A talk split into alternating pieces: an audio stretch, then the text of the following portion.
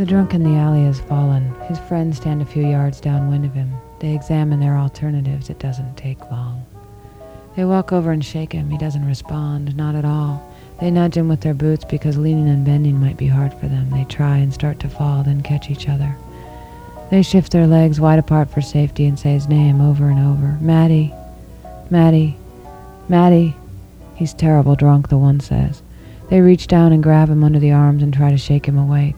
The one falls down in a pile with Matty. When Matty snorts, they start giggling, all spitty, hands in midair, lips uncovered, basketball bellies quivering. Oh, terrible, the one says, almost singing. Then Matty murmurs something, and the one tilts his head, sharp and surprising. Oh, Lord, he says, Matty's coming to. They stand up and watch Matty flop his way to consciousness. He rolls over and throws up, staining the gravel black and wet.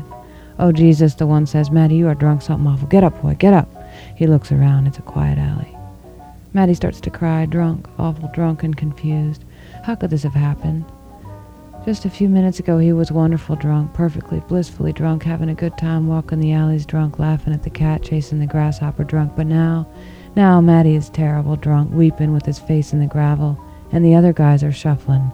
So drunk, too drunk, not helpful. Matty, the one says, We all got it tough, let's get going. Matty simmers and pushes himself up on his hands and knees.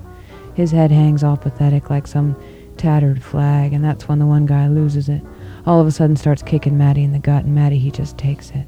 Rolls over, plays dead, covers his head with his hands, and starts waving, rocking. And the one guy just keeps on, bearing his foot in Matty's side, under his ribs in the soft yellow rot. I know, man, Matty's saying, I know, sincere. And the one guy dancing mad, nearly losing his balance, and it's all just happening so fast, the gravel sounds slippery. And then the one guy stops. Just like that just like he started, and Matty keeps waving his arms and apologizing until the one guy walks off down the alley cursing and rubbing his hands together like sandpaper. Matty lies there still, breathing, thinking he did the guy a favor, feeling like a good friend, still terrible drunk. The other two, they don't wait for him under the bridge, and it isn't until dawn that they go back. It isn't until dawn that they find him in the alley, right where they left him, not breathing, stinking of the long night still soft.